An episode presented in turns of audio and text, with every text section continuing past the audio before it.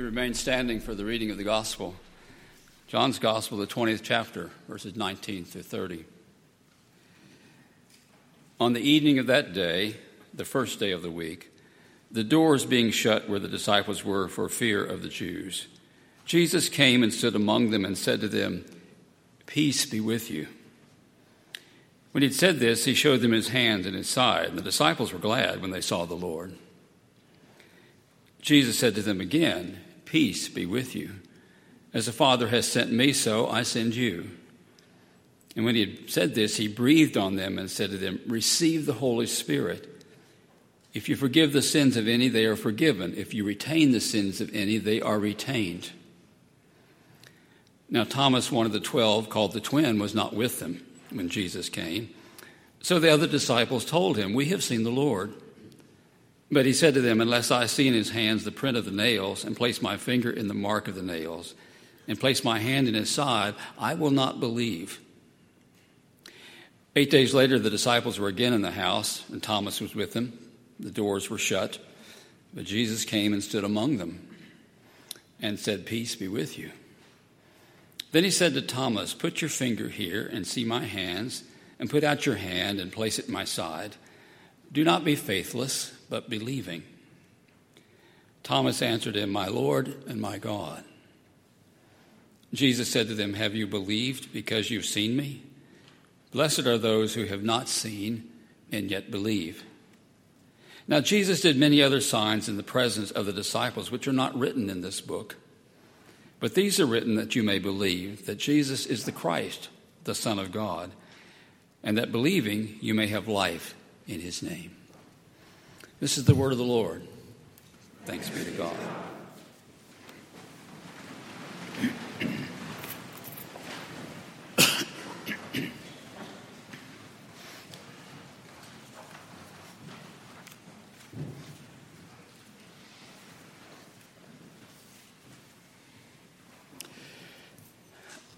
This is apropos of nothing. It's just something I wanted to share with you. Before the 9:30 service, the lovely girls who come and light the candle for us, they were back there getting ready. And I made some smart aleck comment about, "Oh, you're the ones who are going to set fire to something today." And one of them drew up, "No, we're pros."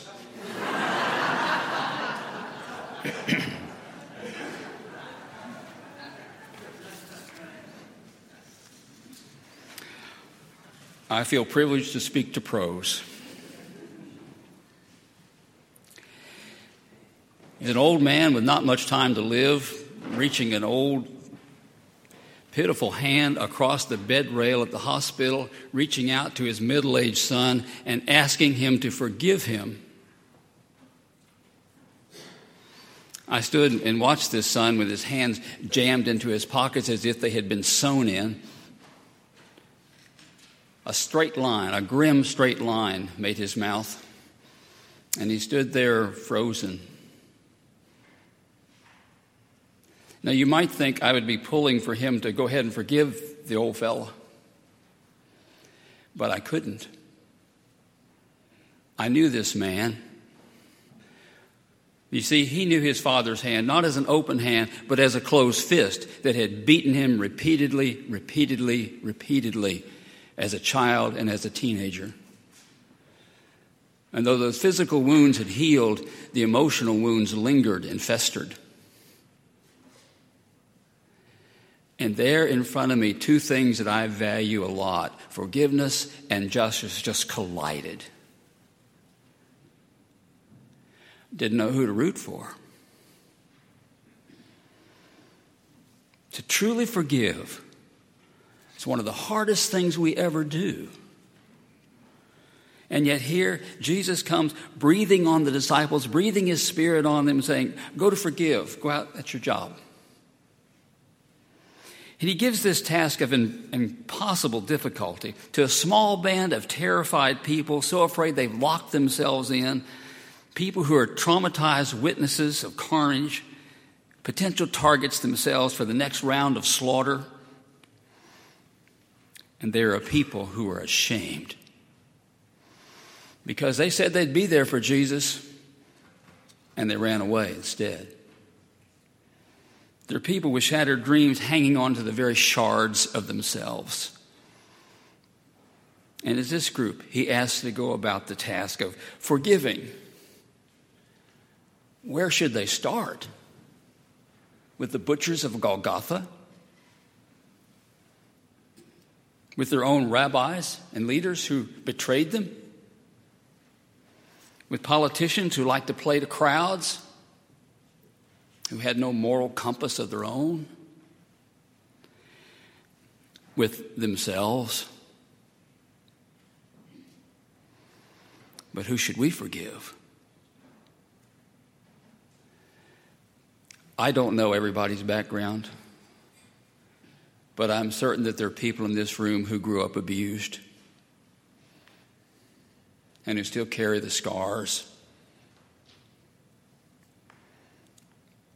Maybe you've been lied about by somebody and you paid the consequences and they got off scot free and you should forgive them. Or maybe your ex, one with whom you're intimate and vulnerable, and they say things that were very private and personal Or maybe there was some criminal who took something from you your innocence or some possession.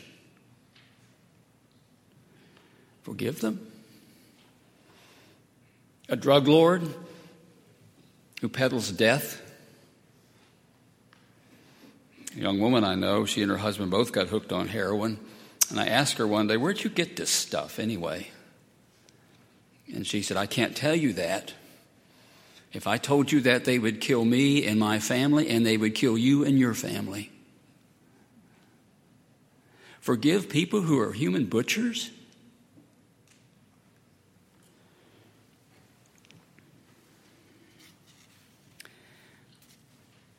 To this locked room full of failures, Jesus comes.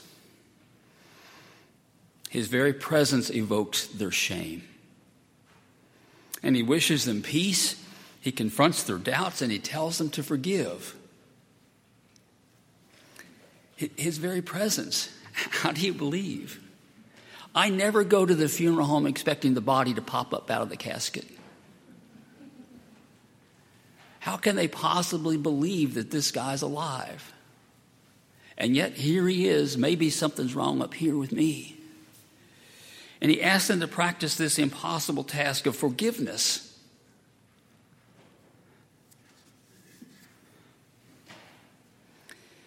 We often hear forgiveness as excusing injustice, overlooking the harm. I remember one day talking with a man tethered to oxygen, talking to him at his kitchen table, who said to me he found what he'd been looking for all of his life right there at the kitchen table when he really couldn't run from himself anymore. And he wanted to ask God's forgiveness, and we, we had a prayer, and we asked God's forgiveness. And his wife, as I was leaving, said, Would you come downstairs with me for a minute? And I did. And she couldn't sit down. She was so agitated, and she started in. Do you know what he's done? Do you know how many times I had to go out and drag him home drunk? Do you know how many times I followed him as he loaded our kids on the motorcycle and weaved all over the road as I followed them home in the car, praying he wouldn't kill my children? And now he gets to say, I'm sorry, and he gets to go to heaven willy nilly?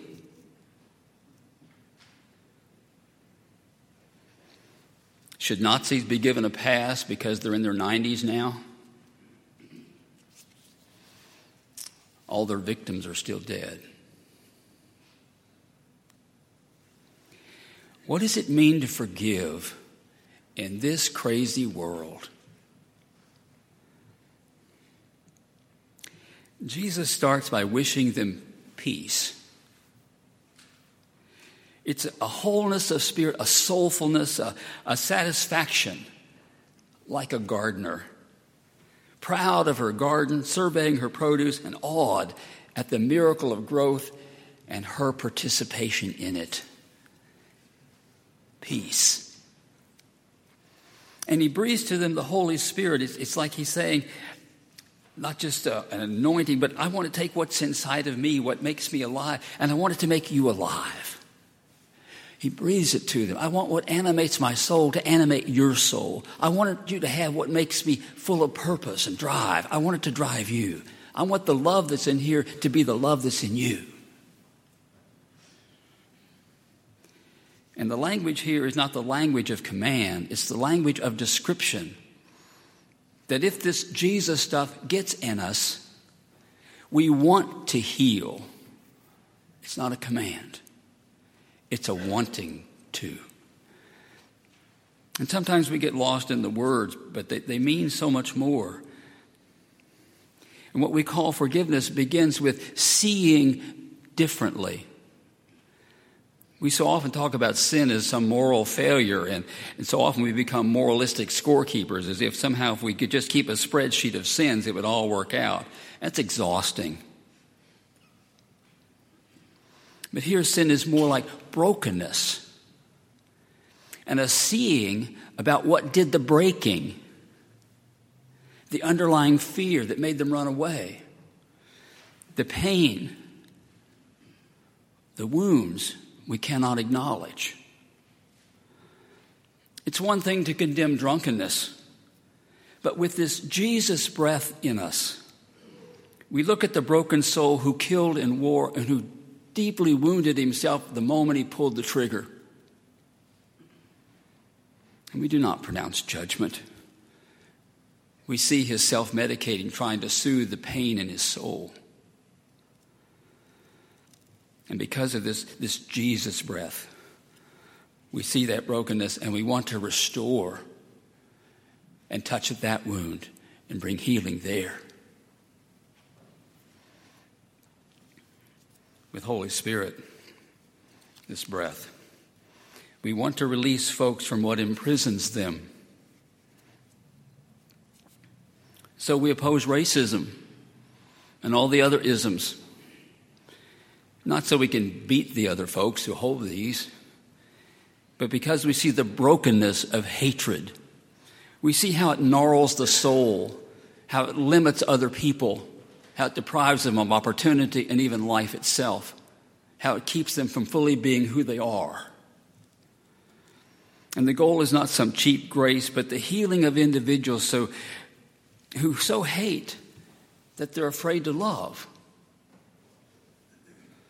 it invites them to healing. Jesus shows them a locked room full of fearful people who have betrayed him. But he doesn't see them as traitors, he sees them as people. And he wishes them peace. He sees them as people and he offers them his very breath, what's inside of him for them. Forgiveness asks us to see differently. But Jesus also does what they need. This whole passage I read is an acted sign in John's gospel. He literally shows them his, his wounds. You can't just believe because some spirit showed up. I mean, it's scary. But they need to see the wounds, they need to see that it's really him. One of the joys of my work is working with some Amish families, and honestly, they're afraid of us. We're Englishers. And many Englishers have mistreated them, and they're taught to be wary. And one day in an Amish home, this little boy who had clothes that were ready to be handed down, the coat hit him about right there, the pants hit him about four inches above his ankles. His coat was so tight he could kind of move a little bit. Had his hat on, but he'd not seen an Englisher up close before. And he looked at me with really big eyes and edged a little closer, and then he poked me. and then he poked me again. I said, It's okay, I'm real. Poke all you want. These disciples need to know that Jesus is real. He said, Here, poke, poke away. Giving them what they needed.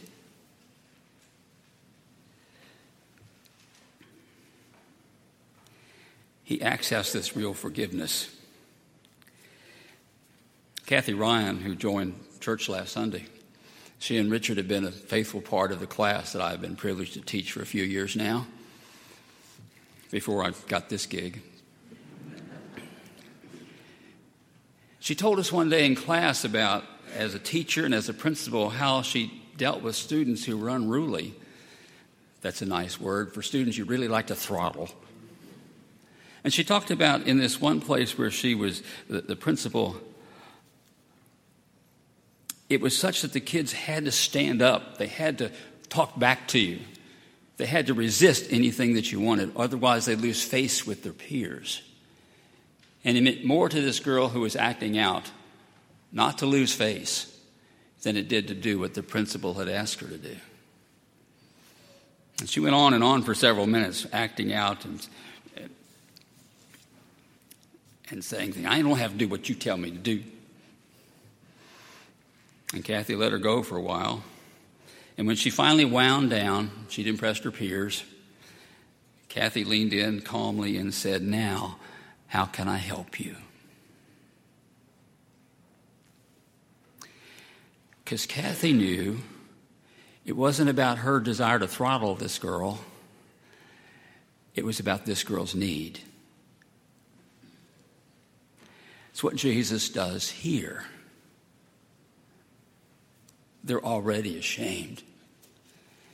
But here, see what you need to see. Everything's changed.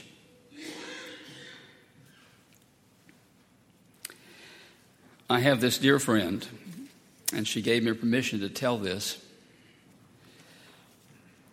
When I first met her, she was hard to get to know. I always felt defensive, always felt like, stay over there, stay away. And then I would learn more about why. I would slowly learn about her bouts with depression, about the medicine that she took that sometimes it just didn't seem to work anymore. And she would go through weeks, even months of terrible darkness, trying to get things right. I'm so grateful for her psychiatrist who worked and worked with her. And then get it right, and she'd come out of it maybe a couple of years later, go through it all again. And I would learn of her life as a child, waking up in the middle of the night because her mother was pounding her with her fist, screaming at her about some alleged infraction, something she hadn't done. I would learn about her hiding in the backyard to avoid her mother's drunken rages.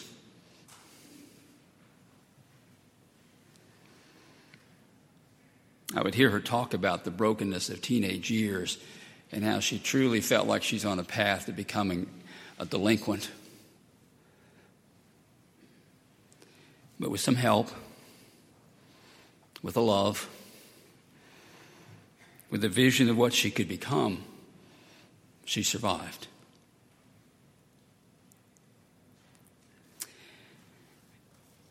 I walked with her through the burying of both of her parents.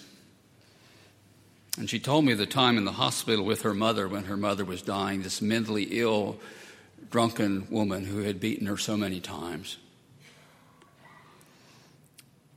And the roommate said to her, You need to anoint your mom. And she said, I'm not a priest. The roommate was persistent. You need to anoint your mom. Your mom needs you to anoint her. And so strongly did the roommate feel about this as she left the hospital and drove to her parish some distance away and got holy oil and, and brought it back and pushed it to her again. Your mom needs you to anoint her.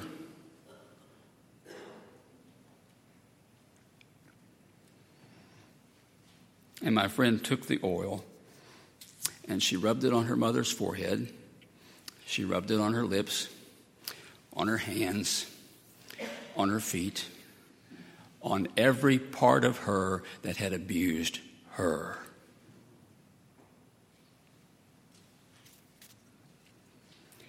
She says she's no priest. I think she is. I know this. I know she's one of the strongest women I ever met. In that act of anointing, she lived out this holy breath and teaches me what this mission of forgiveness is all about. Amen.